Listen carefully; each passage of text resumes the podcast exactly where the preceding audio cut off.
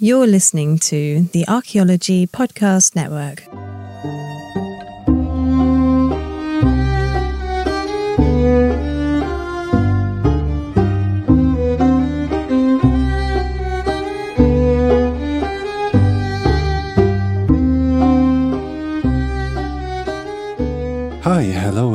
Welcome to Digging Up Ancient Aliens. This is the podcast where we examine strange claims about alternative history and ancient aliens in popular media. Claims hold water to an archaeologist, or are the better explanations out there? We are now on episode 49. I am Fredrik, your guide into the world of pseudo archaeology, but this time I am not alone. I have PhD candidate Grace Rinehart Macrae, the time traveling archaeologist, with me. We will learn about the Cathars and uh, about one of their influential personalities, Esclarmonde of Foix, a woman that was very important among the Cathars and told to go back to the kitchen by the Dominican Order's founder, Saint Dominic. Esclarmonde also got the nickname the Fox for her ability to avoid the um, Catholic Inquisition. Grace will also take us back to Rennes-le-Château, where we will revisit and learn more about the buried treasure that's supposed to be hidden in this small, quaint little French village. And some additional information can be added to our documentation after this. But remember that you can find sources, resources, and reading suggestions on our website, diggingupancientaliens.com. There you can also find contact info if you notice any mistakes or have any suggestions. And if you like the podcast, I would really appreciate if you left one of those fancy five star reviews that I heard so much about. Now that we have finished our preparation, let's dig into the episode.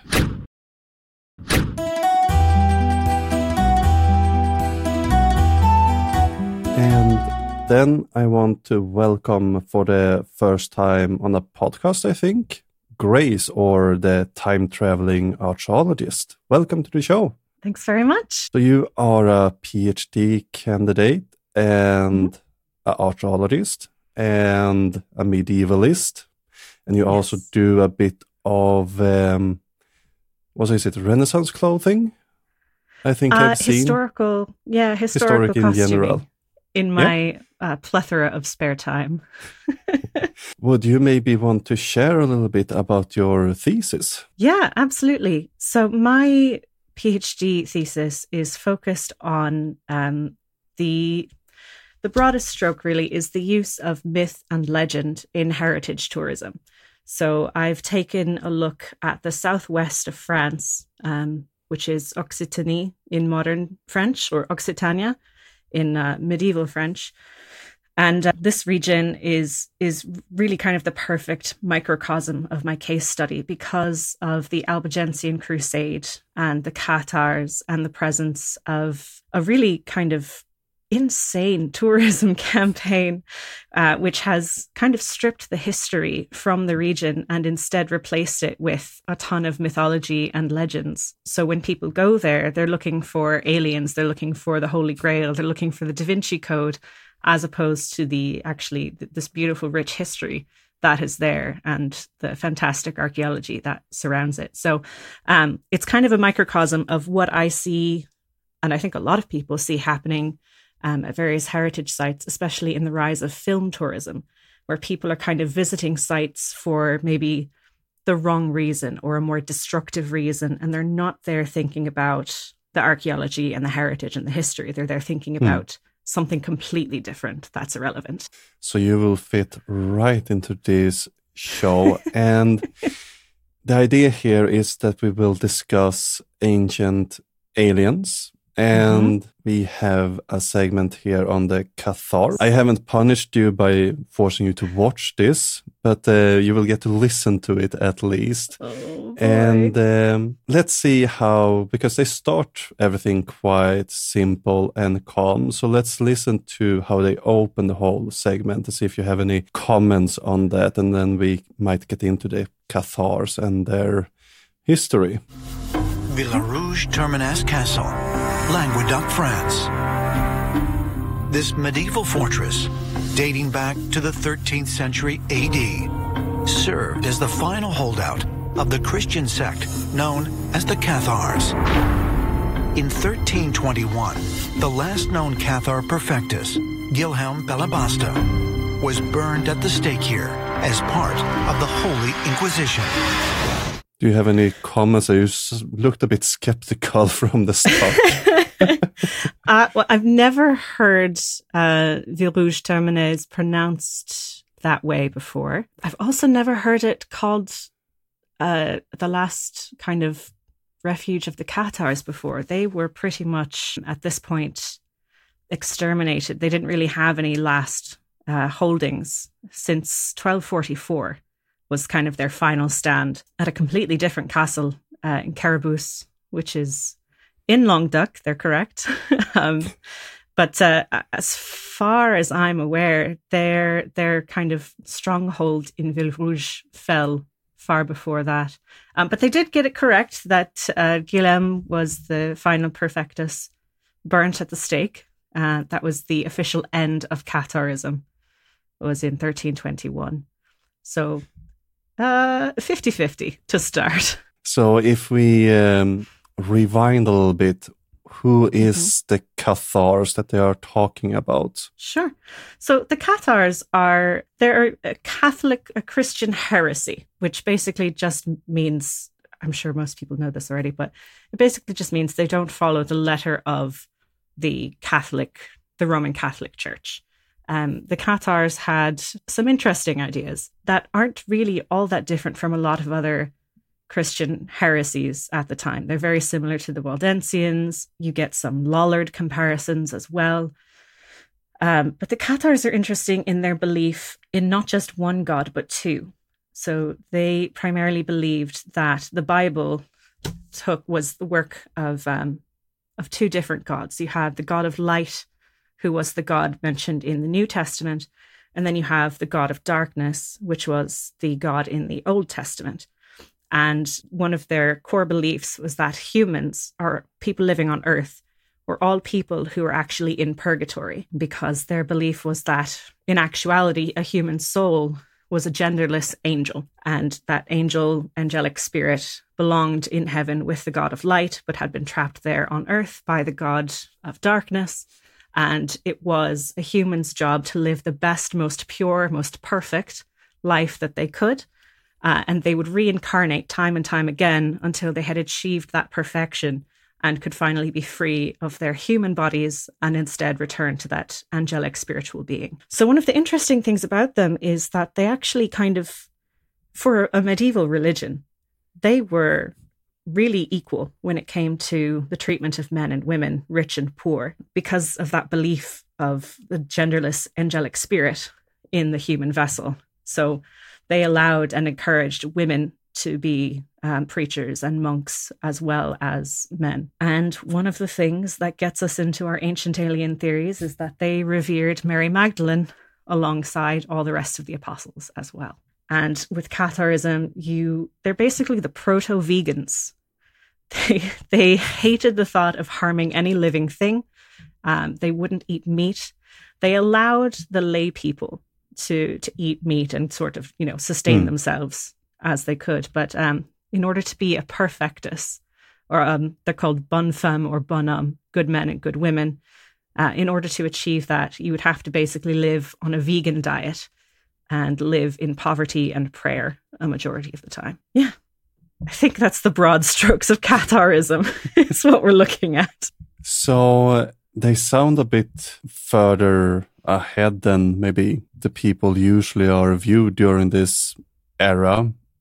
Mm-hmm. And I'm listening to it, we get some um, almost like uh, Scientology mixed into it. Have you yeah. seen that too? I have, yeah, I have noticed that as well. Um, and I should, I should start as well by putting out a disclaimer here, is that I am not pro Cathar necessarily. Uh, I'm not saying this is the perfect religion or anything like that.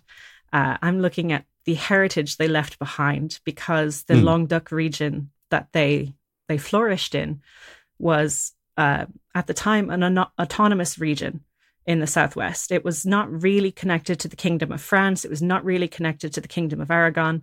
They kind of they had a suzerainty agreement where the counts of Toulouse and the counts of Foix were Occitan. They weren't French, they weren't Spanish. They were they were Occitan, which is basically an offshoot of Catalan and Basque um, individual kind of culture.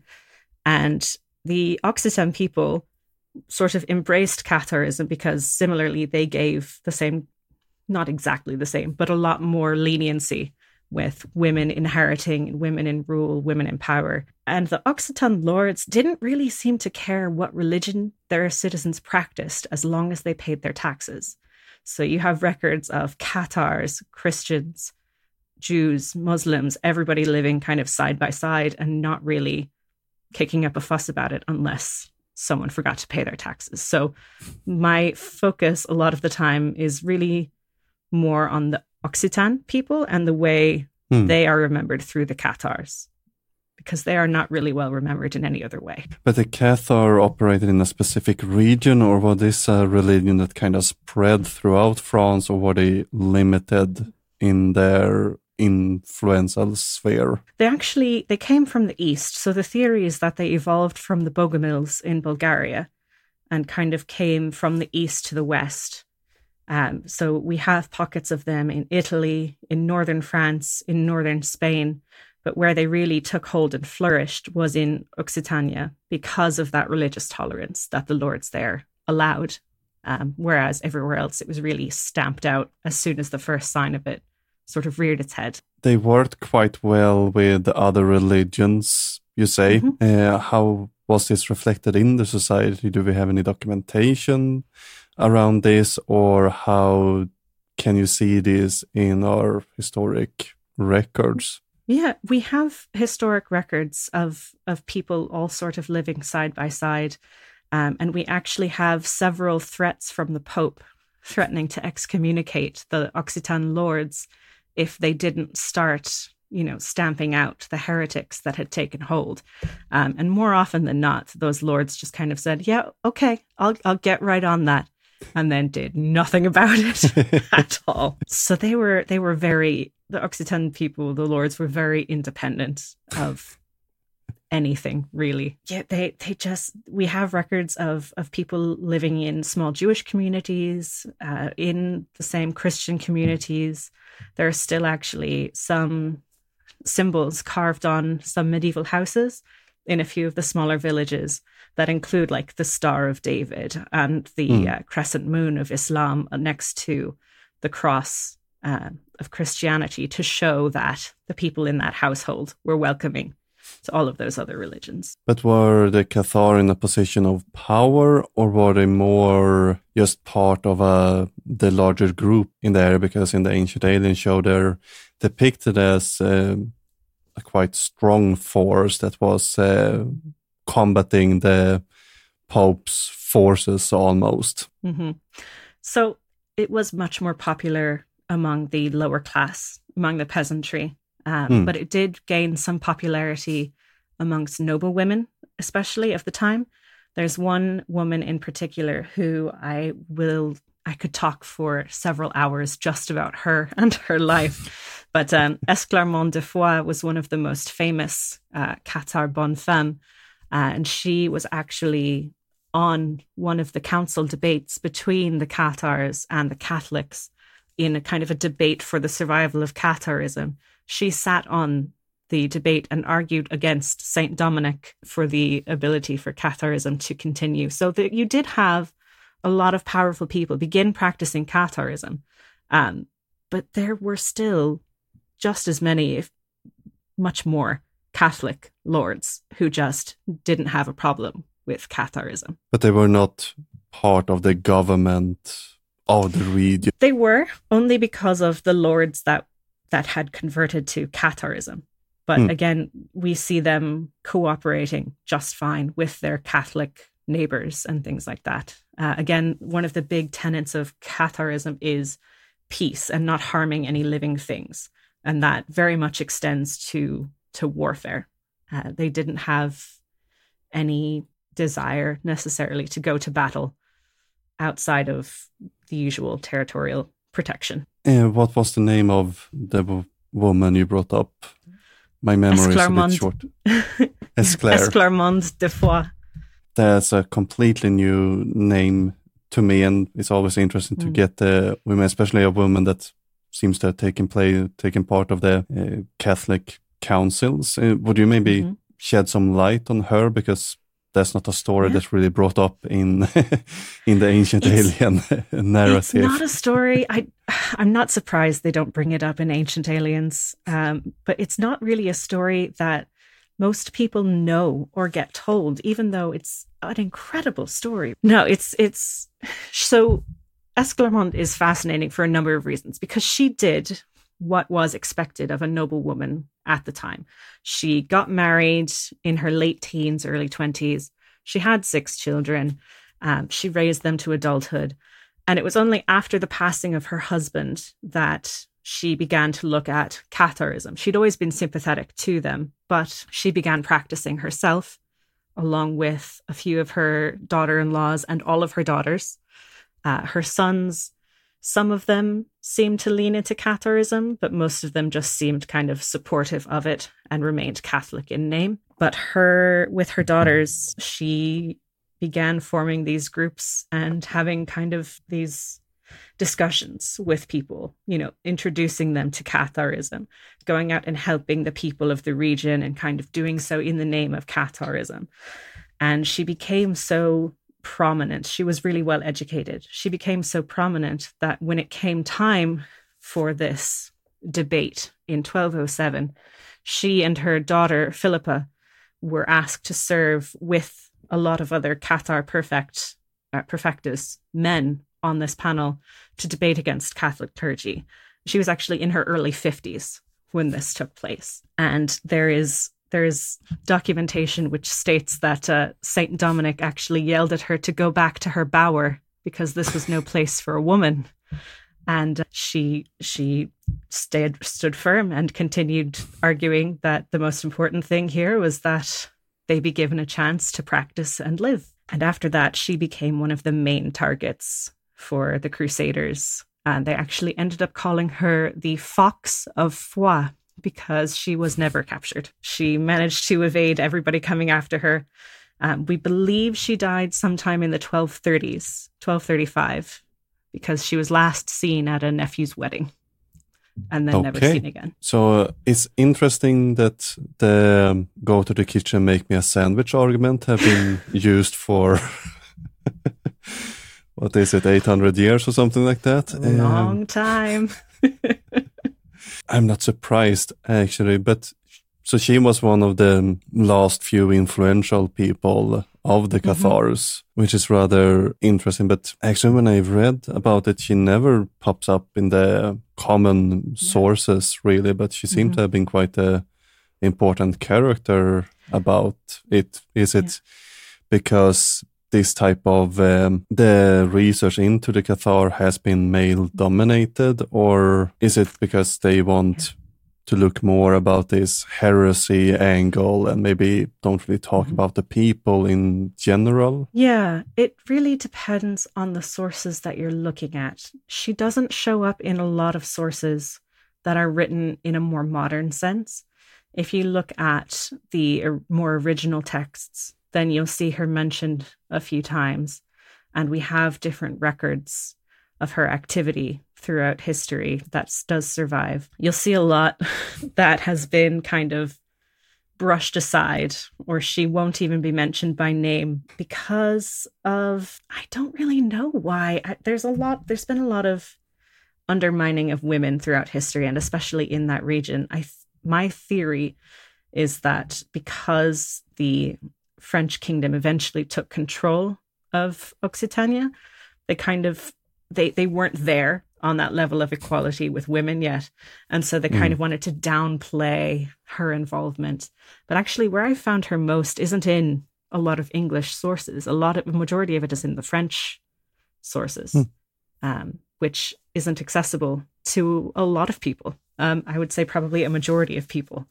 It wouldn't necessarily be accessible which is another reason why I'm so interested in talking about this and kind of getting it out there because English, for better or for worse, is a more universally accessible language, and a lot of the information just isn't available yet. That's a quite common issue among uh, several regions. For example, Mhm. I've usually looked into Vikings, and there's a lot of research going on in the Baltic countries, Poland, Slavic speaking, but they speak or write it in their own language, so Mhm. it's not as accessible as everybody. but- it creates these knowledge gaps among ourselves. Yeah. But it, uh, yeah, it's good that you bring it forward, and with well.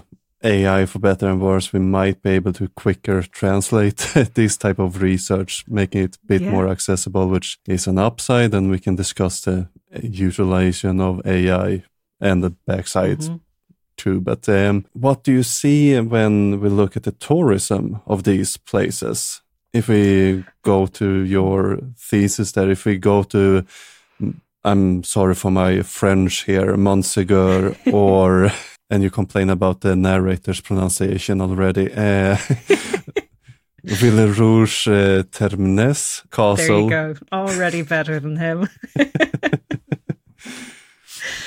yeah, so it's it's interesting to see how it's presented because the big tourism package is that it is the Cathar country. So they want the association with the Cathars very much so. Um, they have a whole chain of castles called the Cathar Castles, which is what my thesis focuses on primarily, are these castles. And I've been to all of them now and kind of seen the varying levels of how they portray the Cathars and how they kind of explain the Albigensian Crusade and what happened here. And some of them do a fantastic job. Uh, Montsegur, for one, is is a really great uh, interpretation of what happened. They have a stunning archaeology museum in the village down below, a really nice interpretation and visitor center. You have to climb for half an hour up nearly vertical mountain to get there.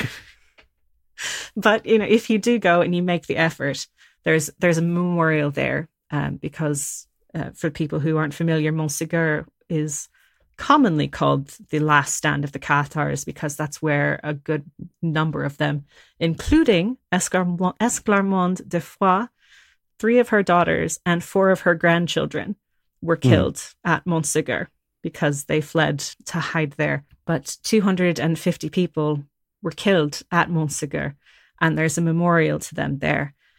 But then you go and you look at other places, um, like the town of Béziers, where there was an enormous massacre. It's supposedly where we get the phrase, kill them all, God will know his own, from. And some high estimates say 20,000 people were killed there, but I don't think that's actually possible given the population at the time. But we are looking at close to around 7,000 people murdered, whether they were Cathar or Catholic. And in this whole village, there is not one memorial to what happened here. So you, you get completely different levels in the tourism of what you're actually seeing. And so much of it has to do with myth and legend and the supposed treasure or the Holy Grail or the Ark of the Covenant. Da Vinci Code stuff instead of actual history. Is it because that seemed to be more uh, profitable, or is it just that um, these packages sell better, or have you looked into that part? Yeah, with some places, it's definitely because it sells better. But I think with other places, it's just a general ignorance that, that they just don't really know the actual history very well. And so most people will push the the narrative of the treasure and things because it's more exciting. You know, it's more fun for the family instead of serious people wanting to learn about history. Yeah, I Does that can make sense? yeah, it makes sense. I've seen the tour packages sold by many of these ancient alien uh, hosts. Uh, you can go and pay, what is it, 10,000 euro to go with uh, von Däniken to Egypt and all of that. So Mhm. it sells quite well. It does. Why do you think they selected to go with uh, Ville Rouge Termes instead of um, Montsegur in this case? Because Montsegur is the thing that seemed to be repeated in most of the documentation. Is Mhm. it maybe tourism aspect? Because I know that some regions try to sell in that come here and make your Mhm. alien show and you know get tourism in there or is it just that Yeah. there had something happened there So honestly, for Ville Rouge, I think it's just because it's more accessible. Like I said, Montségur is a it's a hard climb. I I'm a fairly fit person who's used to kind of doing these these climbs, especially with my research. And Montségur is hard. It's hard to walk up. You can't if you have any kind of difficulty walking or climbing stairs, you would not be able to make it all the way to the top. So it could honestly just be that Villerouge-Termenès just has nicer stairs. You can drive up to it. Whereas with Montségur, you really have to be interested and dedicated to getting to the top. Might be why they don't have any talking heads on location for that episode, but it makes sense that they shows what's accessible, to be honest. yeah. And I mean, you do have the connection to this is where the last Cathar was burnt. That is true. Uh, hmm. That is the last recorded Cathar we have. He was burnt at Villerouge-Termenès. But it was so far after the bulk of what happened with the Cathars that it's just, it's interesting that they went there when they could have gone to so many other places. They could have gone to Aguilar, they could have gone to Quéribus, they could have gone to Puylaurens. These are all much easier climbs, but still have that kind of vista and the intrigue as well. So it's interesting they chose Ville Rouge. I think it's because they wanted um, wanted a last of something because it's yeah. maybe more memorable. But um, again, part of my friends, uh, Billy Bust, uh, mm-hmm. Guillaume, mm-hmm. was he part of the Inquisition or was he um, punished by the Catholic Church. Do you know if there was any inquisitions in the Cathar regions or? Oh yes, absolutely. Um, there's actually an entire book. I brought a couple of my books up with me for show and tell. um, but there's an entire book about Guillem and the the Inquisition, which happened in a small town. And we have this book thanks to Jacques Fournier, who was the bishop in Pamiers and went on to become the Pope. So, all of his papers, he took immaculate detail about the Inquisition. This is how we have a lot of the everyday person's story. And he took such good detail that then, when it was preserved in the Vatican archives, we were able to pull it out and look and see day to day of what was happening and the Inquisition that uh, Bélibaste went through, along with a lot of other influential Cathars at the time. So we preserve them in a way through the Inquisition process, but do you have any original mm-hmm. text preserved from the religion, or is it just uh, accounts by mm-hmm. other people? Yeah, most of the documentation, the original documentation, has been destroyed. What we have of Catharism is really sort of in that history is told by the victor viewpoint. Hmm. Um, so we have those Vatican records, the Inquisition records. We do also get a couple of three different people writing at various points who are contemporary to the story. We have one uh, who's an Occitan troubadour, um, and he writes during the early part of the Albigensian Crusade. We have one who was a Cistercian monk with Bernard of Clairvaux, and he writes through the early part as well.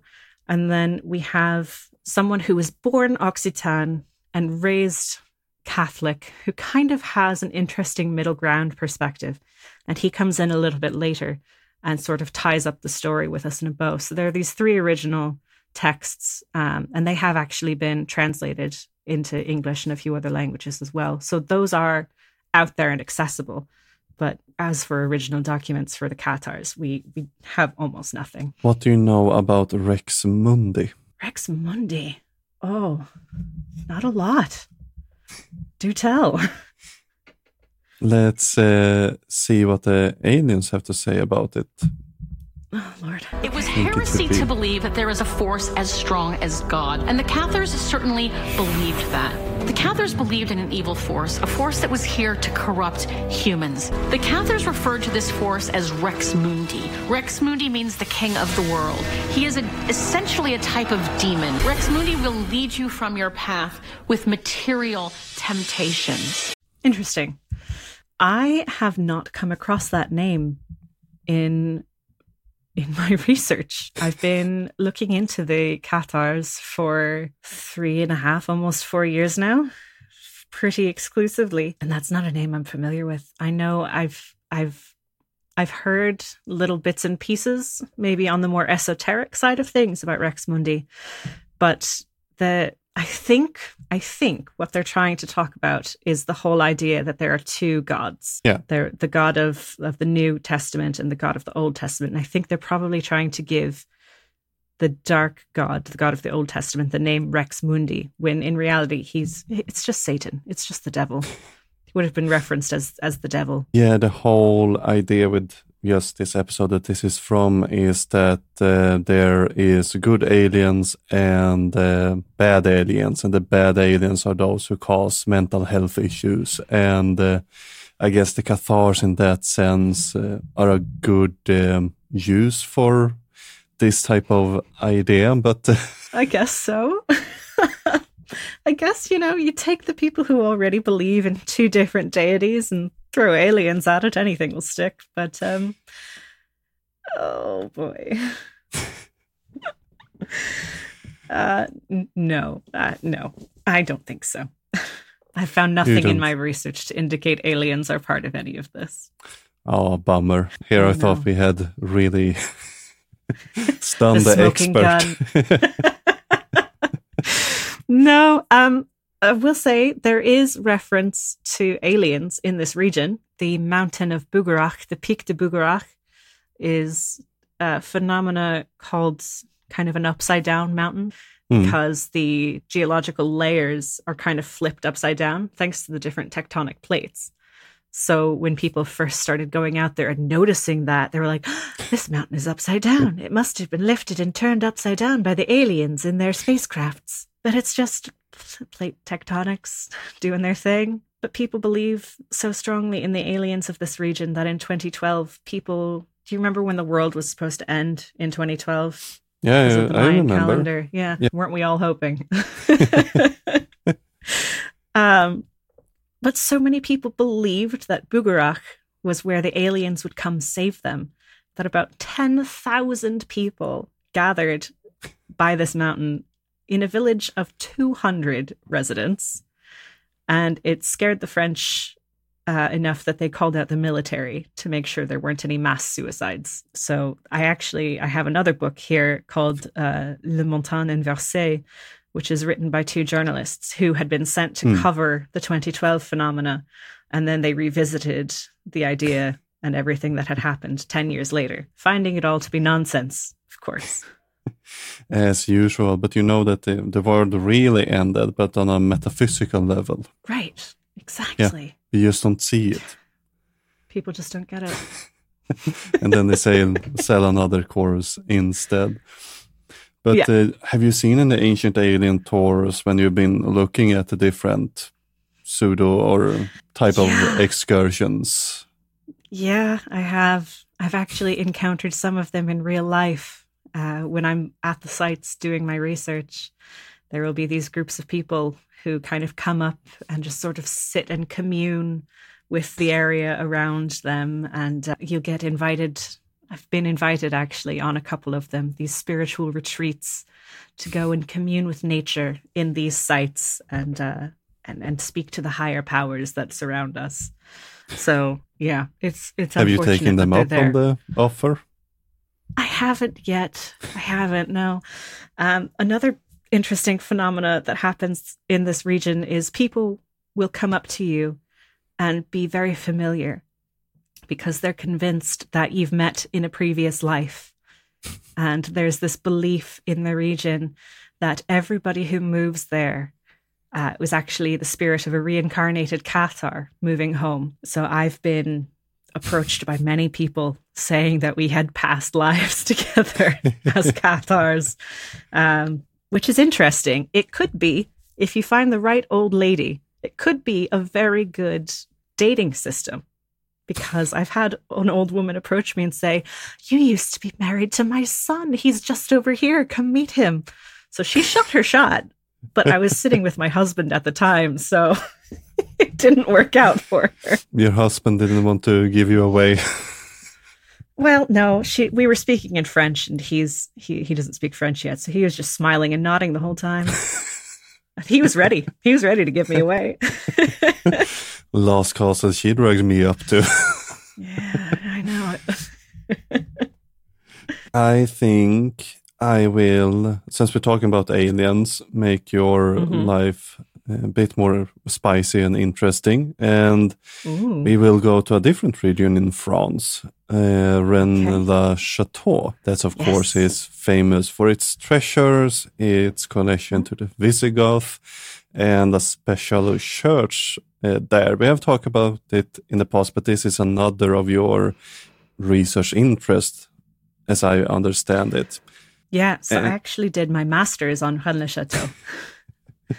so you know everything. And if you don't know I it, know we know lot. that Ancient Aliens was right. A lot on stakes here. but uh, I will play you a little clip again.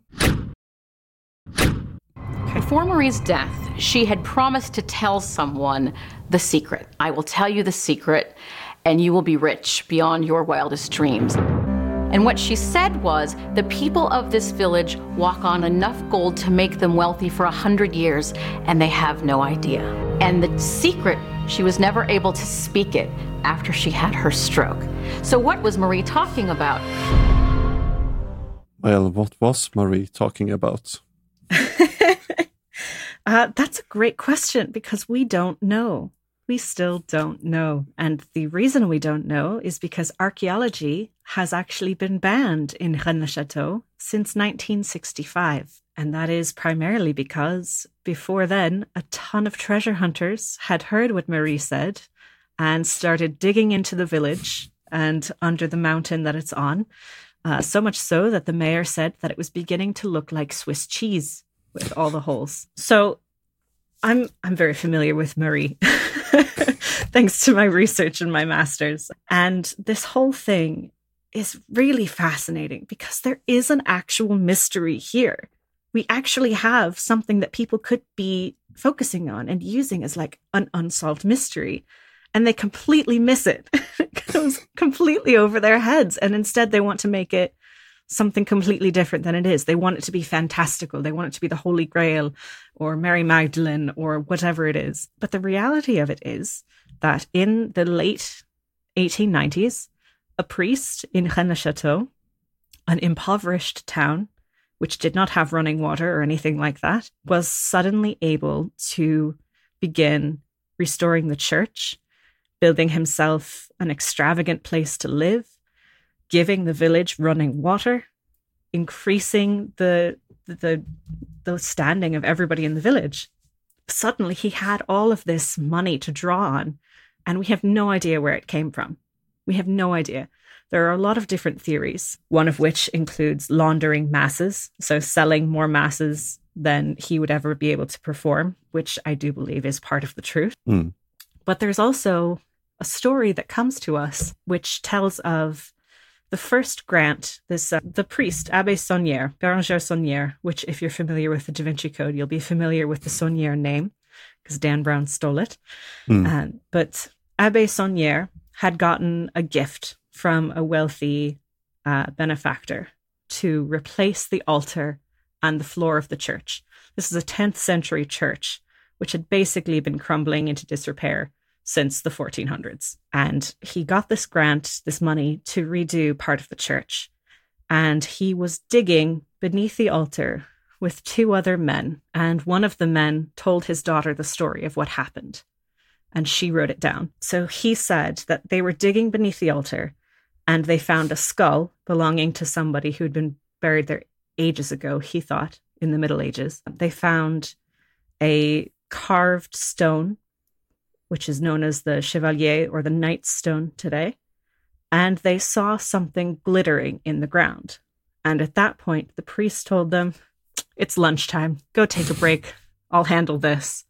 And when they came back, the skull and the stone were still there, but they thought they must have imagined something glittering. So we have this record of this being found. And then instead of saying, Oh, he must have found a cache of treasure, he must have found a cache of this or that.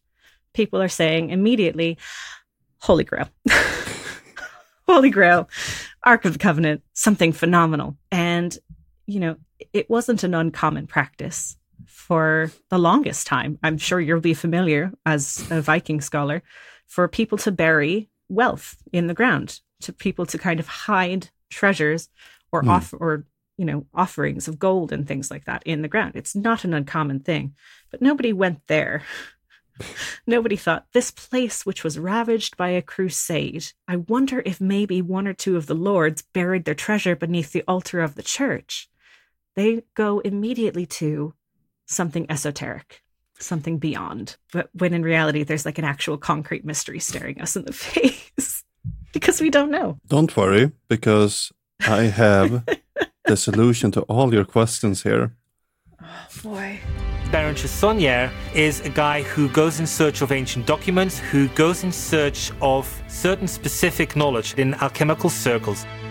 So, what we have found in an awful lot of alchemical processes is the importance of gold. What happens next is that he begins to build a church. He builds it according to a plan. This plan is make contact with the divine. And so I think Saunière realized that certain metals could be transformed into something which truly made it a spiritual experience.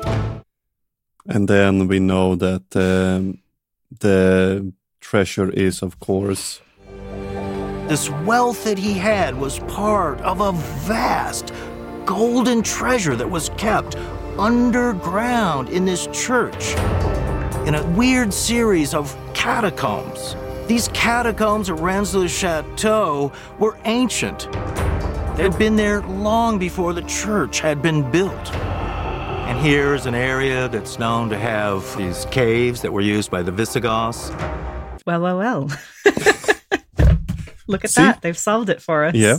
It's Visigoth that he found either before or during he was building his church, according to mm-hmm. the plan. Is this a story that you hear often with the Rennes Chateau, or was this new information for mm.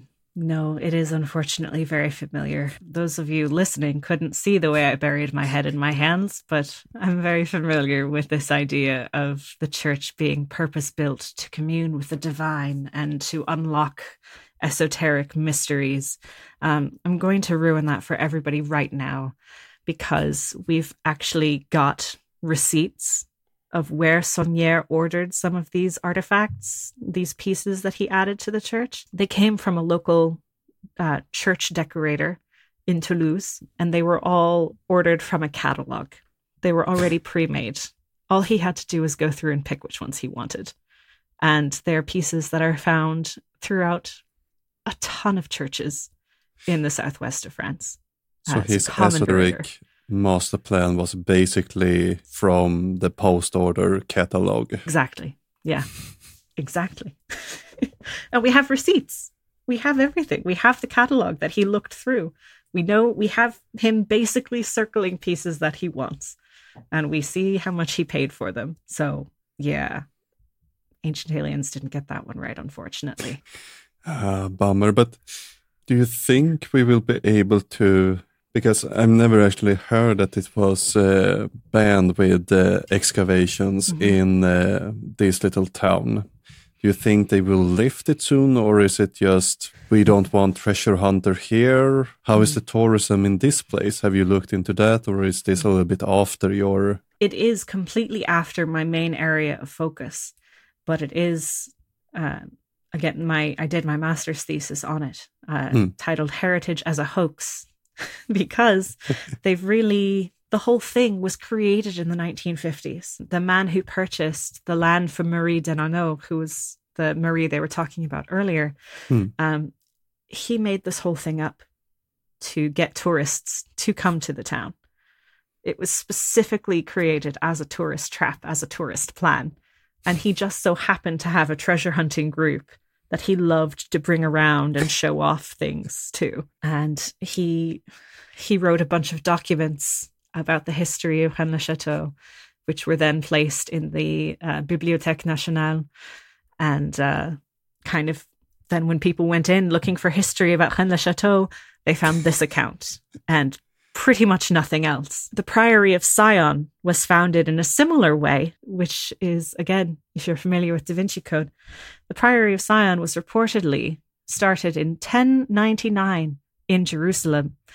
But in hmm. actuality, it was created in 1956 by a man called Pierre Plantard, who wanted to convince people that he was the rightful king of France through the Merovingian line. And uh, it, it, it just spiraled so far out of control. And people kept coming in and digging and would be digging up graves. They have a padlock on the cemetery now because people would go through and dig up graves. Mm. Um, but the whole thing just started as a tourist trap and it continues to be to this day. Um, and it's really unfortunate because there are some interesting claims. We may actually have those catacombs underneath the church. There are some GPR scans that show that it's possible. But I don't know that in my lifetime, France will allow anyone to actually excavate. They're very much saying a blanket no right now to anything.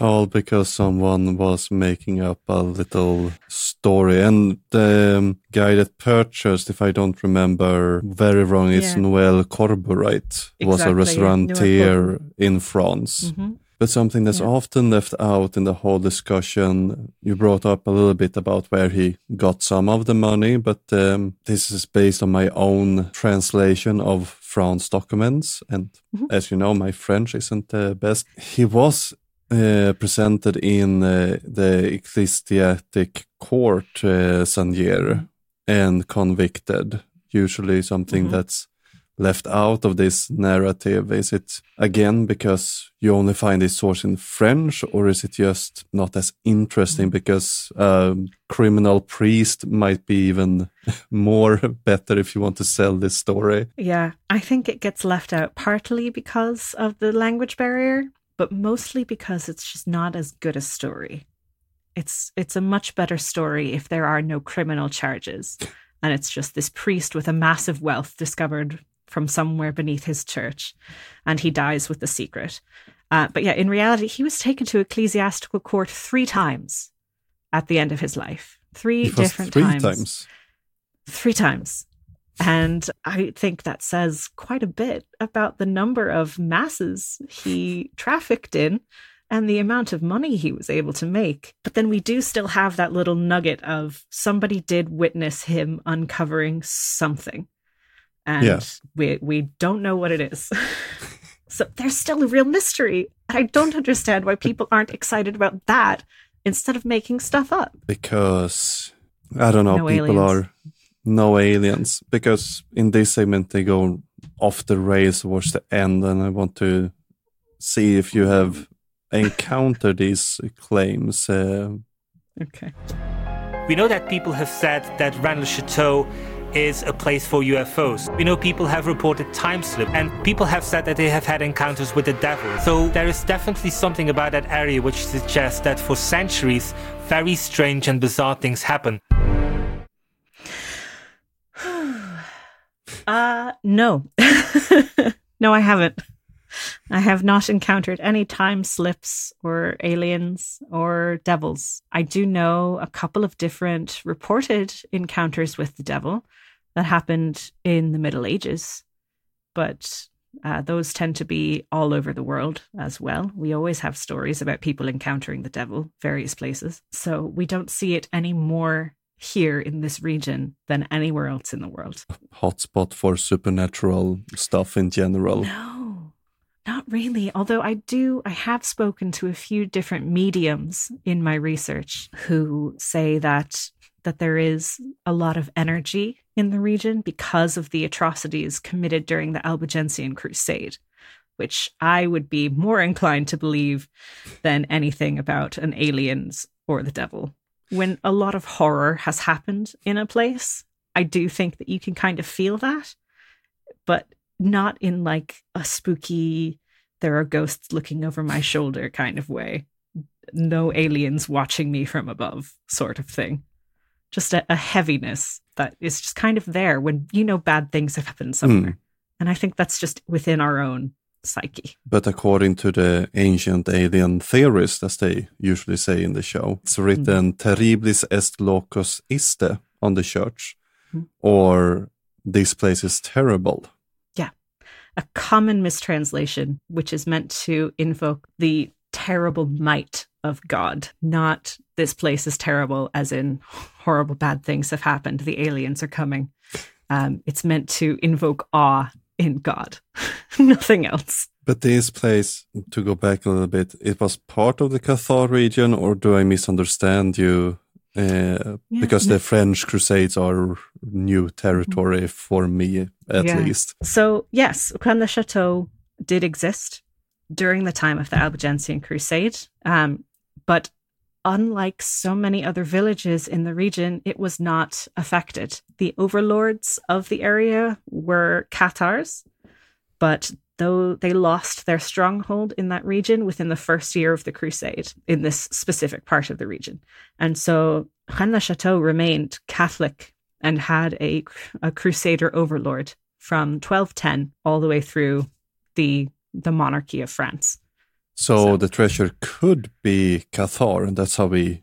It could be the Cathar uh, overlords that store their hidden or try to save their gold. It could be. It, it honestly, it could be. It could have been that they knew that the Crusaders were coming, and so they buried their gold beneath the one place they assumed that anybody crusading for God wouldn't attack the altar of a church. We have that burial, there, the skull that I mentioned earlier that Saunière mm. found, um, it actually has an injury.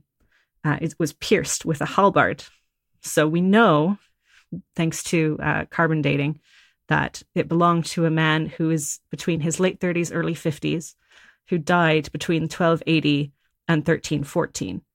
So that's around the time of the Inquisition and when there would have been battles still going on between the Crusaders and the Cathars, the Crusaders and the Spanish to the south.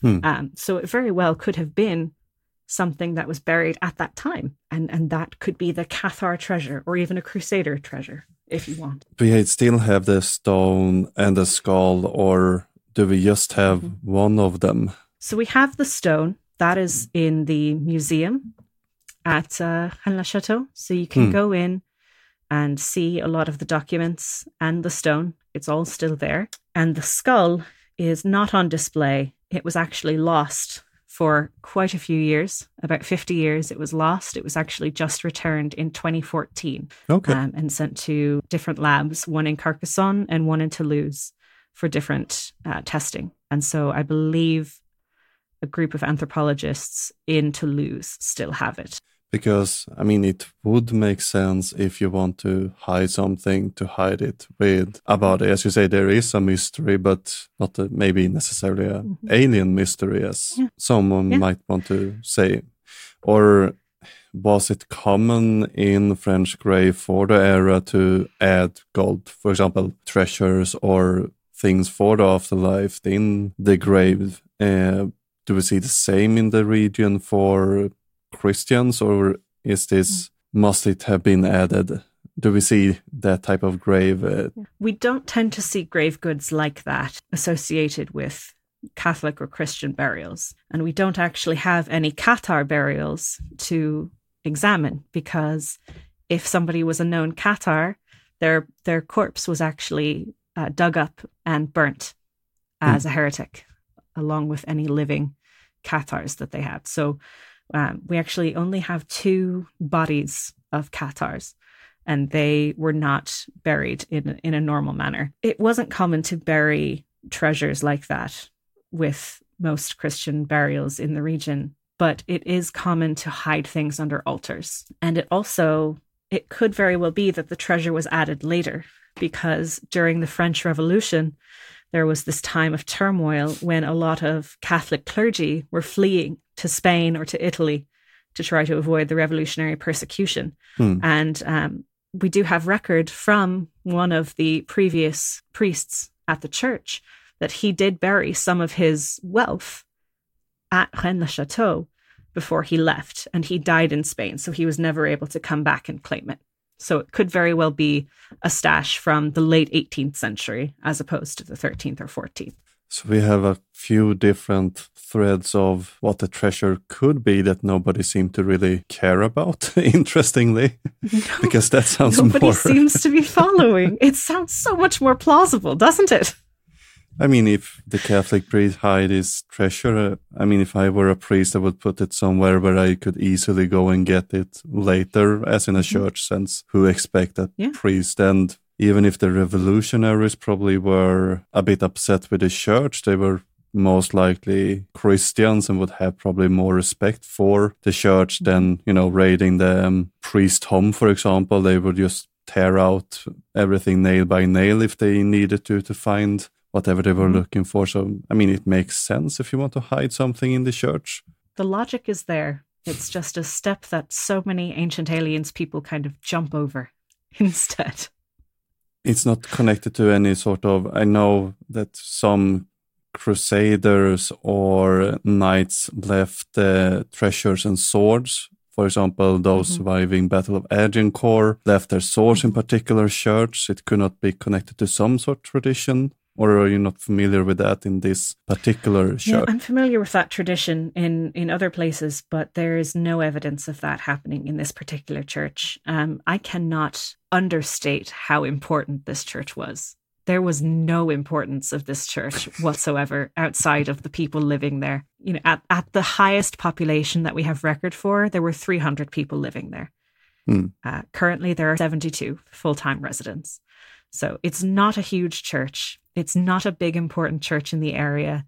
Um, Chateau is certainly not the biggest village in the area. It's a 10 minute drive to another much bigger village with another church. So I, I don't know aside from Noel Corbu and his and his myth what made people interested in this village, which is maybe why he did it to try to bring back some tourism money and encourage people to to come to Rennes Chateau again. But it's it's just it's not that important. It's not.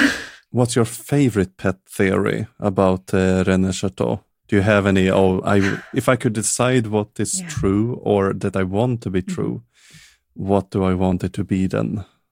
I think personally, with all of the research I've done on it so far, um, I believe that Saunière found some small stash of of gold or silver that had been left there, maybe by the Crusaders or maybe by the the, the priest from the 1700s. And I think he found that and then he was also trafficking in masses.